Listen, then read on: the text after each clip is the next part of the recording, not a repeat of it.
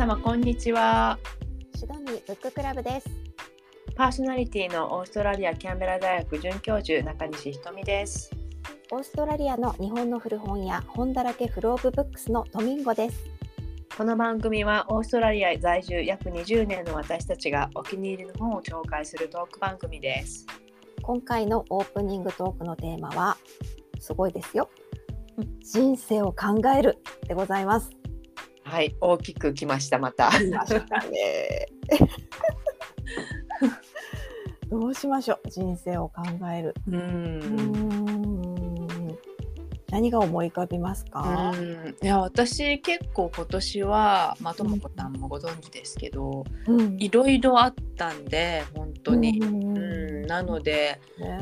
こう人生ジェットコースターみたいな、うん。かね年だったからうん本当に人生ってあこういうこと起こるんだなこういうこと起こるんだなみたいなうんことが全く驚かなくなりましたね。なるほど。んそっか。なんか人生のその幅がうん広がったってうん感じですかね。うんあとこうなんていうのかなあいいことも悪いことも両方起こるん、いしなんかこういいタイミングでってこう同じタイミングで起こったりするんだなってうんううんんなんかいいことばっかりじゃでもないし悪いことばっかりでもないし、うんうん。うん、っていうのはなんかわ分かりましたね。なるほど。そうですね。うんなんかそうバランスかもしれませんね。うんうんうんうん、なんかねなんかこう運がわ悪い悪いからとかでではなくってなんかこう悪いこともいいことも起こってるけど自分が取るようによっては悪いこともまあいいように考えられるし、うんうん。うん、そそんななんかことを本当によく感じた年だなって思いました。ううんんなるほど。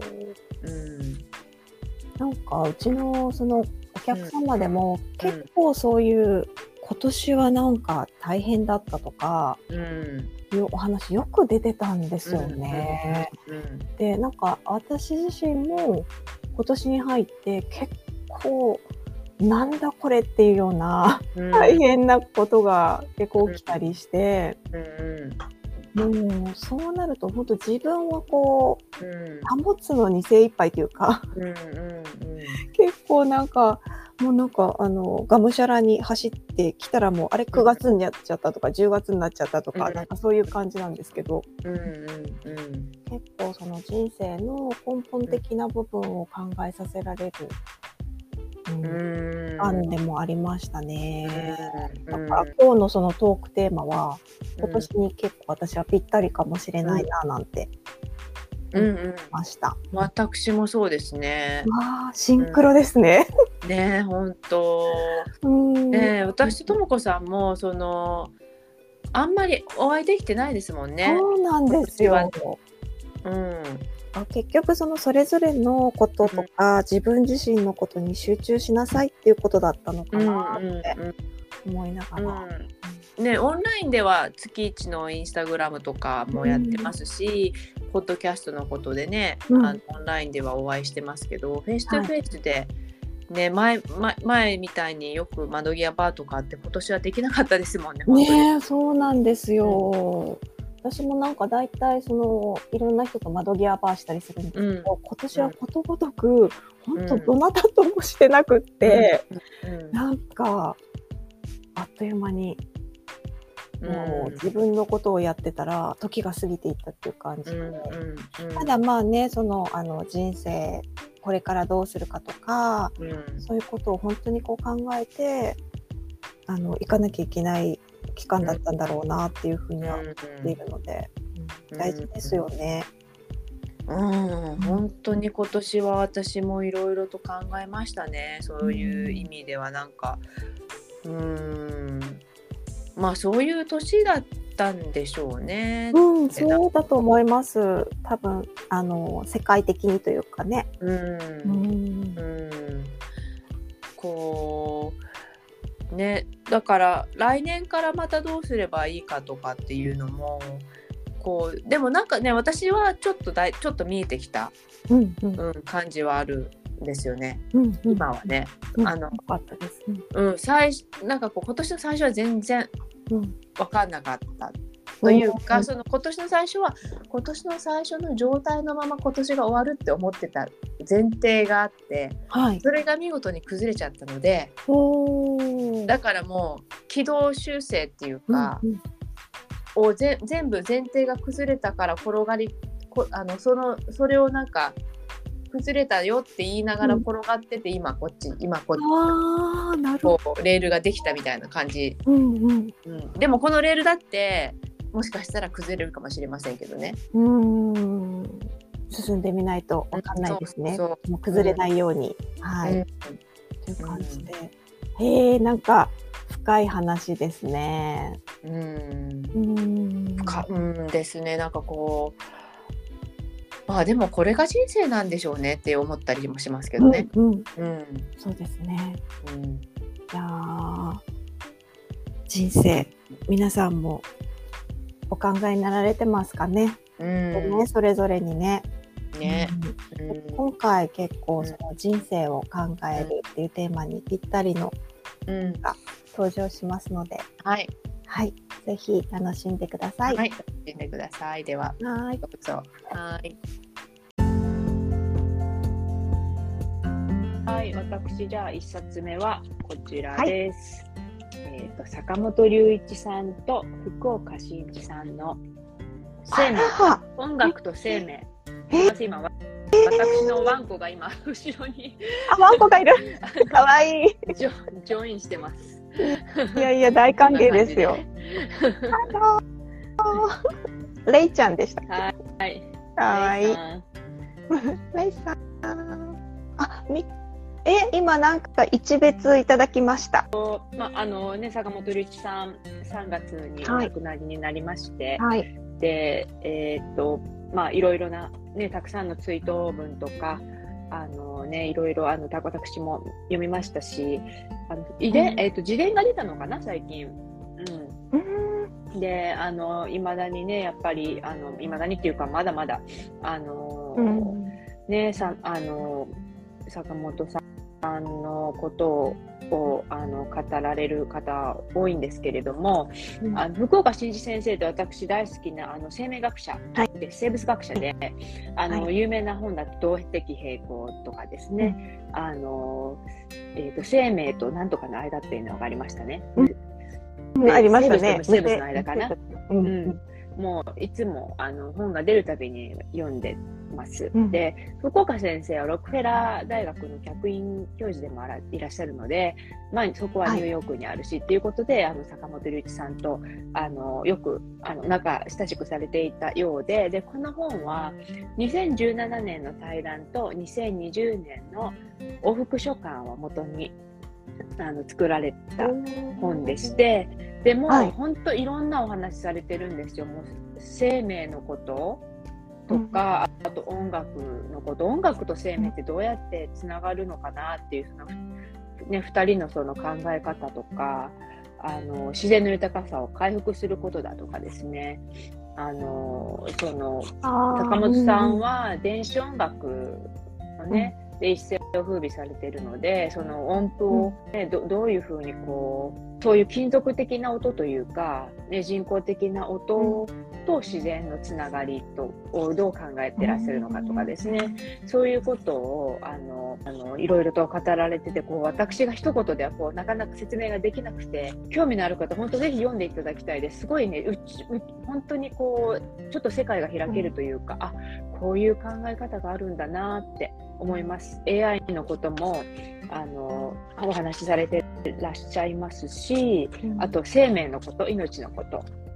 うん。ん。で私が一番あの印象に残ってる言葉は坂本さんの「生きるというのは一つの長い呼吸のようなものだと思うんです」吸って吐くこの一つの循環。そしてその流れが止まる。すなわち息を引き取る引き取るときその生命は死を迎えるわけですこの動的平衡には抗えないしまた逆らわない方がいいと思っています。ただし少しでも長く生きていきたいいたいというのも偽らざる思いです。その時になってみないと分かりませんが、思想や理屈でコントロールできる問題ではないと思います。っておっしゃってて、なんか多分坂本さんも、あのもうね、あの闘病生活をされてたので、おそらくこんなことも、うん、お考えになな、ね、最後のあの時が近づくにつれてお考えになったのかなとかね、いろいろとちょっと考えてしまいました。で、そしてさらにね、あのおっしゃってるのが、そして僕が死んだ時、僕の体は地に帰って微生物などに分解され、次の世代の生物の一部となって再生することでしょう。うん、この循環は生命が誕生してから何十億年と続いてきましたし、これからも続いていくはずです。僕という生命現象はそうした気の遠くなるような循環の一過程なのだと伝えています。うん、うん、いいですね。うん、なんかちょっとそそこがやっぱり私もあのねこうジーンときてしまいました。はい、うん、うんなんかその生きる死生観とか突き詰めていくと、やっぱりそういったもうなんか私たちのこの一個の体っていうのは本当にちっぽけな、なんかもう誇りの一つでしかないっていうのをなんかこうしみじみ感じてでも、なんか見た見た見た目はなんかこう人が死ぬっていう時はあの肉体のねほとんどはなんか目の目目の前から消えていってしまうけどでもそうやってどうにかして残っていくんですよね地球の一部となって。だからなんか死ぬなんかそのその瞬間を考えた時に、私もよくなんかこうスパイラルになんかこう考えに陥ってしまうことがすごいあるで今なんかおっしゃった部分を聞いてなんかねでもそれを受け入れるなんかその価値観になるまでってすぐにはやっぱなんか受け入れられなくないですか、うん、やっぱこうやってものがメインの世界で生きてると。うん。うん。うん。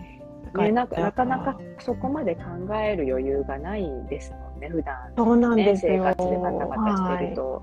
はい、でもやっぱり坂本さんのように、もう本当に音楽で極められて、うん、もう多分いろんな自分の音楽ってどういう、何なんだろうとか、すごくね、はい、考えてらっしゃって多分そういうところに行き着くのかなっていうふうに、うん、そうでしょうね。思います。うん。素晴らしい本、うん、しかもその、はい、2人どっちも好き。そう。私もそうなんですよ。だから本当にあのこの本本屋さんで日本にいた時に見つけたんですけど、はい、もう即買いでした。即買い。はい。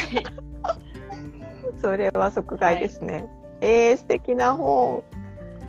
はい。もしよろしければね、お手に取ってみてください。はい。見てください。ありがとうございます。なんか、一冊目からすごい本じゃないですか。ひとみさん、どうしよう、私。あのですね、私は、じゃあご紹介しますのは、ちょっともう本が手元になくなってしまったんですね。はい。あのーこちらの本を読みました。はい、コピー。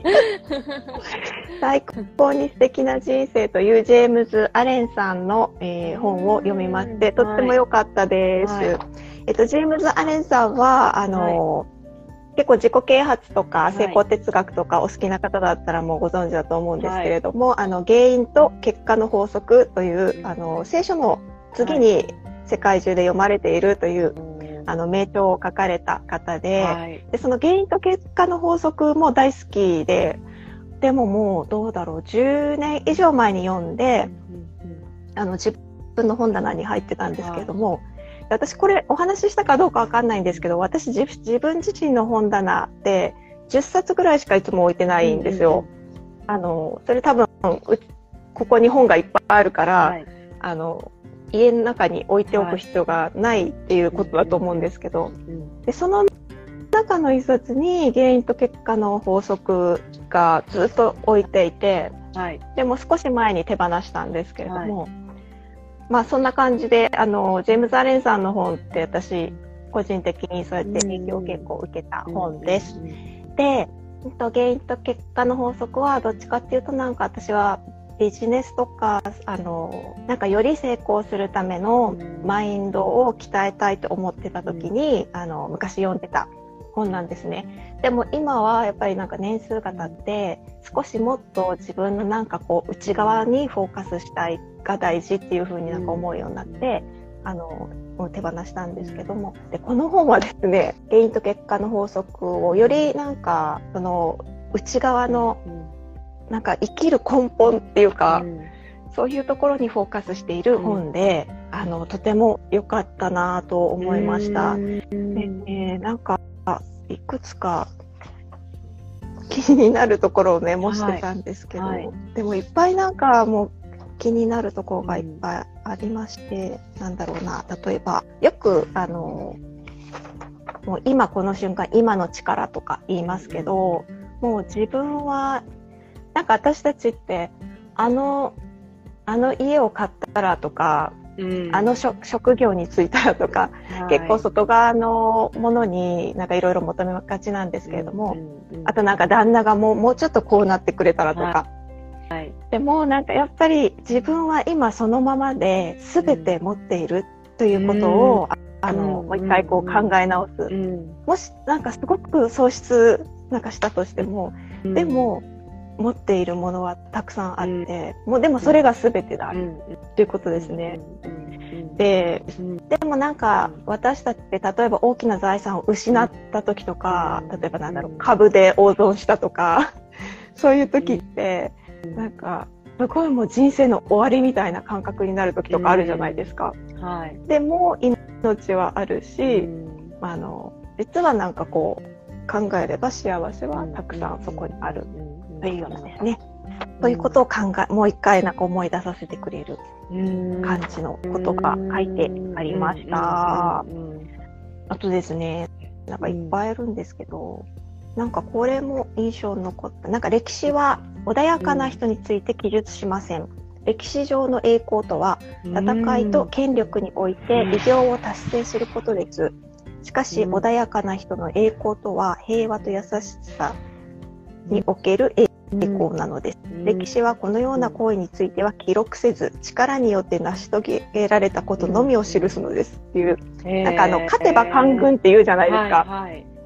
うん、だからなんか私たちが学んできた、まあ、教育上学んできた歴史とかって勝った人の歴史だから、あのー、確かに。ね。それ、ひとみ先生も、普段から本紹介する時よくおっしゃってますけど、そこだけをなんか盲目的に全部信用してしまうと、うん、なんかあの見えてない影の部分がある、うん、うん、穏やかな人がなんか良いみたいな感じ。穏やかな人であれっていうところに出てきてたんですけど、なんかこの部分がちょっと印象に残りました。えー、なんかその穏やかな人であれ、あのっていうのは、なんだろうな。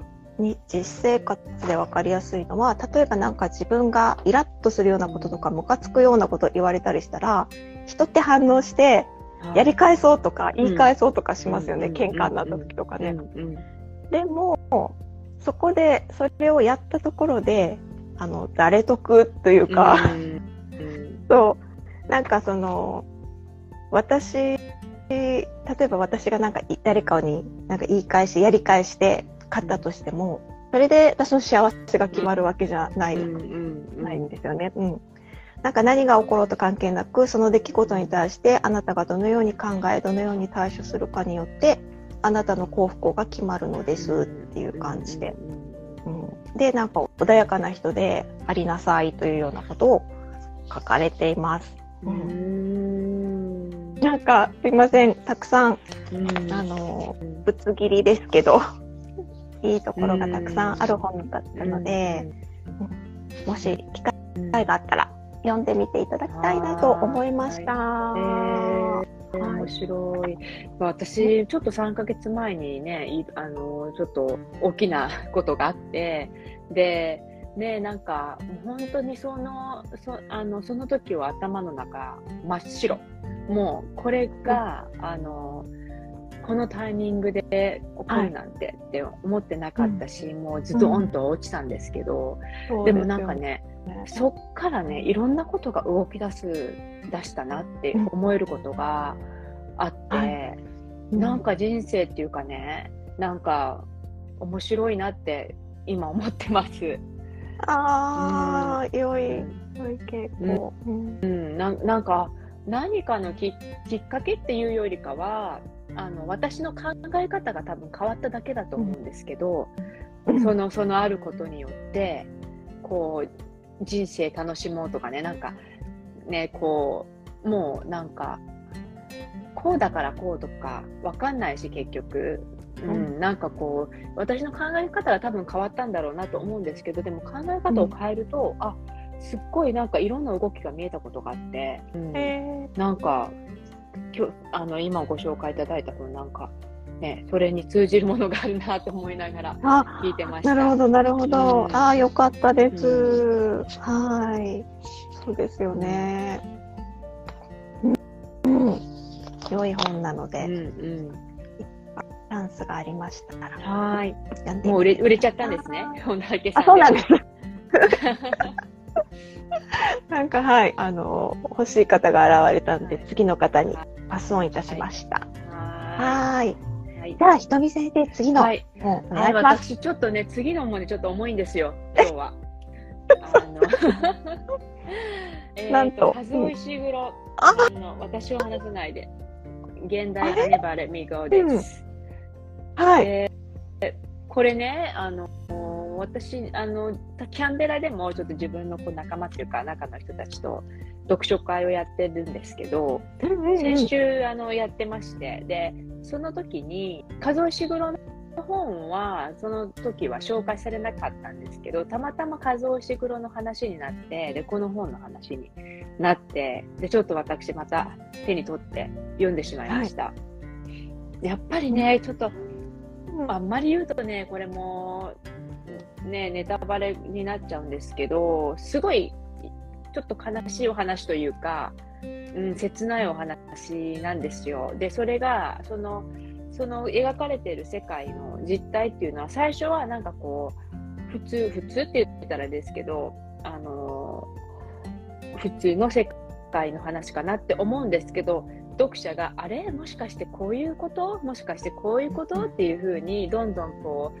あの、つまびらかになっていくんですね、この小説って。で、最後に、えーっていう感じで、あ決してあの言っちゃよくないかもしれない決して後味がいい本ではないんですけど、うん。うんなんか、すごい心やっぱ持ってかれるっていうか、うん、うん、この、持ってかれるんだけど、持ってかれて、決して後味は良くないんだけれども、でもこう読んでよかったと思うんですよねこの本って。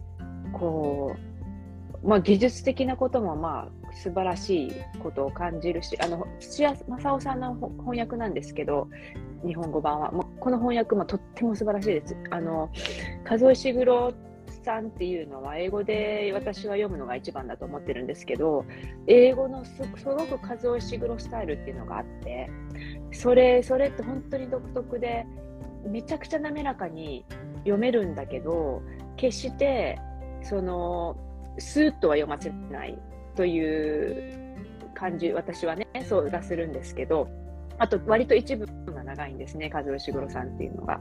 でその英語を本当にうまく日本語にあのされてるなって思います。で、役、土屋さんの役。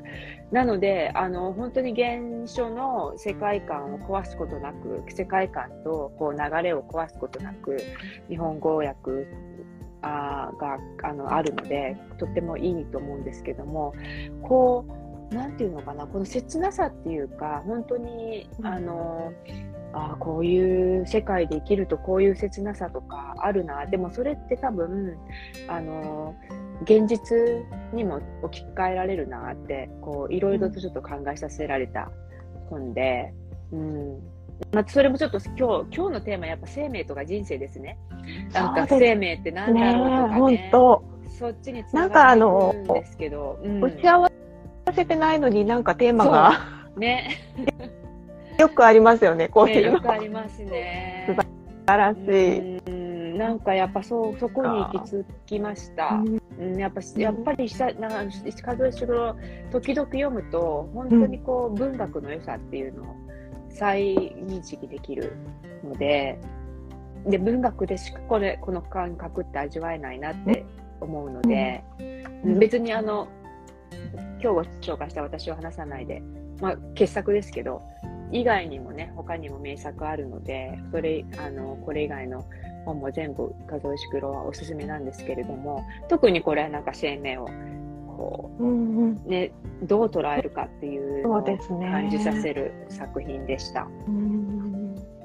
そしてなんかあのおそらくおそらくっていうか、うん、もう間違いなく、うん、実際にそういうことが起こっているから、うん、あのなんかアイオープニングっていうんですか、そういう、はい、ね、でもまさか日常普通に暮らしてたらまさかそんな世界があるとはって思うじゃないですか？うん、でもね世界のどこかでは、本当になんかそういうことが起こっているっていうのも、うん、なんか衝撃だった。ああどうしようネタバレ。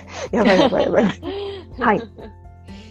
いろいろね考えさせられるもんですよね。はい。はいはい。いやー、2冊目も素敵な本、はい、ありがとうございます。はい。一読の価値あり。はい、一読の価値ありです。はい。さあ、それでは最後は、カラッといきたいと思います。カラッと。はい。ね、じゃん。窓から逃げた100歳老人。おー。いやー、なんか楽しそうな小説でしょ。面白いです。結構分厚い。本当だ。海外翻訳本で、えっと、これどこだったかな？えっとね、スウェーデンの作家さんの本ですね。はい。小説になります。でね、これ、すっごく大人気、あの、ベストセラーで、えっと、パート2も出てて、これ映画化もされてるんですね。で、まあ、あの、タイトル通り、この主人公、アランジーさんって言うんですけど、はい、あの、老人ホームにあの暮らしてて、施設に暮らしてて、で、100歳の誕生日の日に、うん。あの、施設の人がじゃあお祝いするよって言って準備してて、うんうん、その時になんと、タイトル通り、窓から逃げちゃうんですよ。えー、でも100歳ってかなりね、ご老体だし、うんうん、窓をこうやってよじ登ってね、うん、逃げるとかそういうことすらも結構難しそうなのに、うん、アランジーがね、やっちゃうんですよね。で、着地した時にあの、花壇のパンジーの花とかブシャって吹いたりとかして。え ーそうなんです。もうこれはアランチーさんが、もういや、こんなね、100歳まで生きて、で、残りの人生、やりたいことやるぜっていうような感じで逃げ出しちゃうんですよね。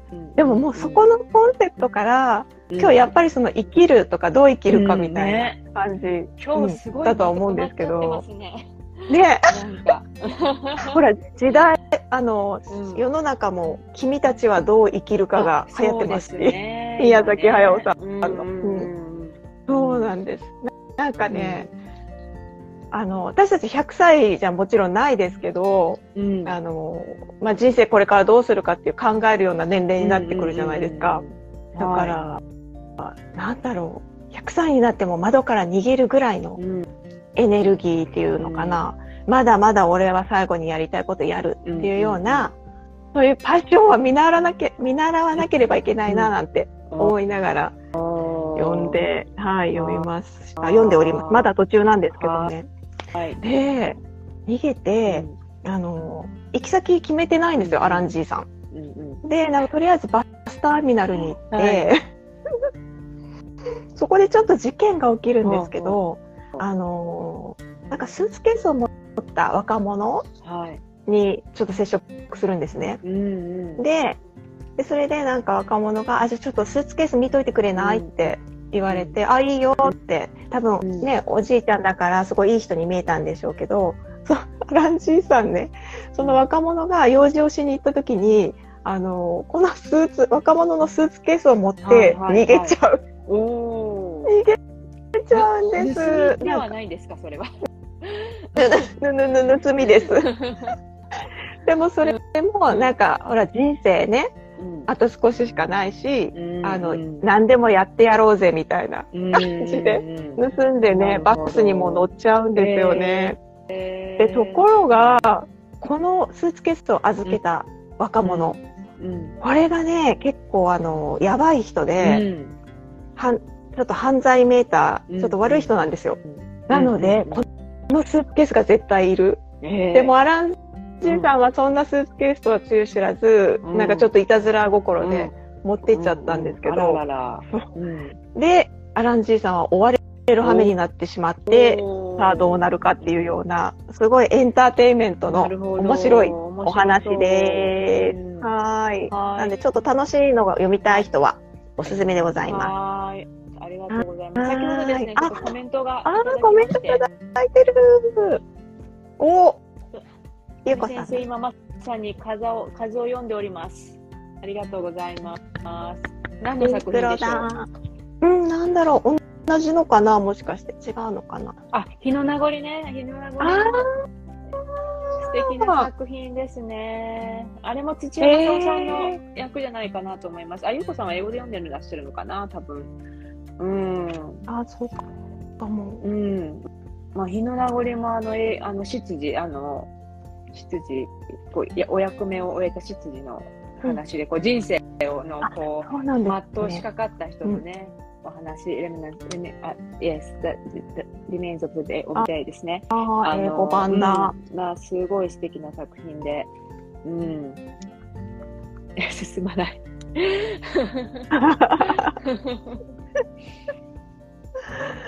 なるほど。へえ、カズオ石黒、やっぱ人気ですね。人気ですね。あもう、はい、もう私もヒーゴニヒロ名残大好きで、本当にいい作品です。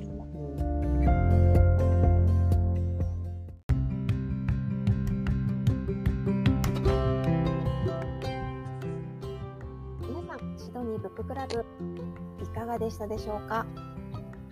今日はね大きなテーマで人生を考えるっていうのでお話しさせていただいて、うん、それからご紹介した本もねそういう、それにまあ関する本が多かったんですけど。はい今回もね、うん、本当いい本が揃ってましたよね、うん、なんかオープニングの続きになりますけど、はい、なんか私も結構その今年に入ってからいろいろその人生について考えることが多くて、うん。うん、で私結局、基本的にあんまなんか考えないんですけど、うん、なんかもうほんとなるようになる、うん、もうなるようになったのが最善の結果っていうふうに思うので、あんまなんかね考えないんですけど、今年はなんかその中でも考えなきゃいけないなんか時期だったかなっていうふうに思ってるんですね。で、その中で、いつも考えないから。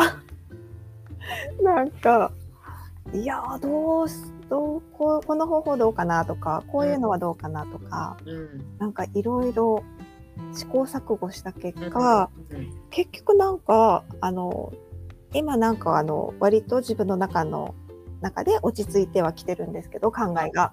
はい、でもやっぱ結局あのやっぱなんか自分自身を信じて、うん、うん、本当にコツコツ基本的なことをやるとか、うん、そういう結論にねなんか最近達してるんですよね。あでもそれ分かりますよ。あの私今年ね、うん、何回このセリフを言ったかって思うんですけど、はい、私を守るのは私しかいないからってなんか。いやひとみさんそれよ本当 あの自分を守るのも自分だし、うん、自分をご機嫌にするのも自分自身で、うん。うん、自分の人生を決めるのは自分ですよね、うん、でもなんか人ってその何かって動揺すると、なんか自分軸が結構外に行っちゃったりするんですよね。人のこと考えたりとか。うん。でもそういう時って、うん、なんかねやっぱりダメなんですよね。うんうんうん、で結局自分が思う通りにもう思い切って進むと、うん、やっぱりいい結果が来たりスピードが速かったりして、うん、そうなんです。なんで私今年前半は結構その揺れててちょっと弱気になったり、うん、なんかこう自分以外のところを考えたりとかすることが結構あって、うん、でもまあ一周回ってあの戻ってきたんです。あやっぱ自分の好きなようにやっといた方がいいんだなっていう。うん、なのであのいつもあんまり深く考えないんですけどその考える経験ができたかなというふうに思いましたね。うん、やっぱ自分自身ですね。自分で決める。ね、うん、私本当それはねなんかそこまで言わなくてもとかって言われたりしたんですけど。あそうなんですか？じゃあそんなに、うん、いやちょっとあの私しか自分を守る人はいないからって言っちゃいましたね。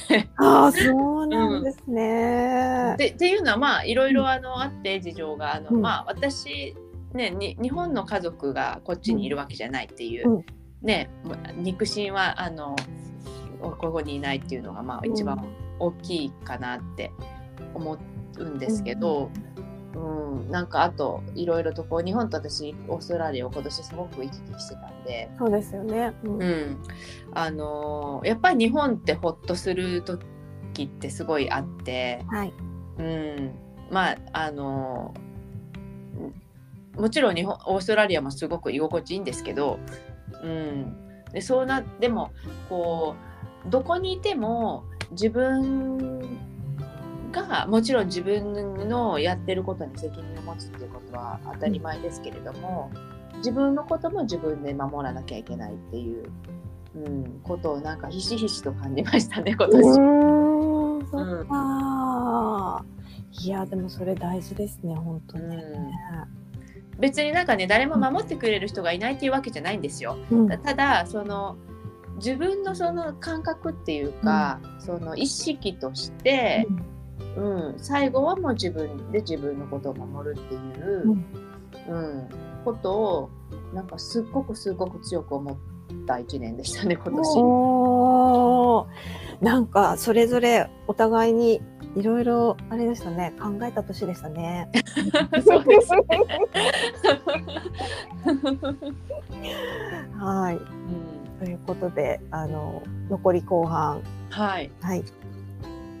自分出身ではい。行きましょう。はい。はい。ということで、えー、いかがでしたでしょうか？番組へのご感想は、ハッシュタグシドニーブッククラブでツイートしてください。ここまでのお相手は中西ひとみとライトともこでした。次回もお楽しみに。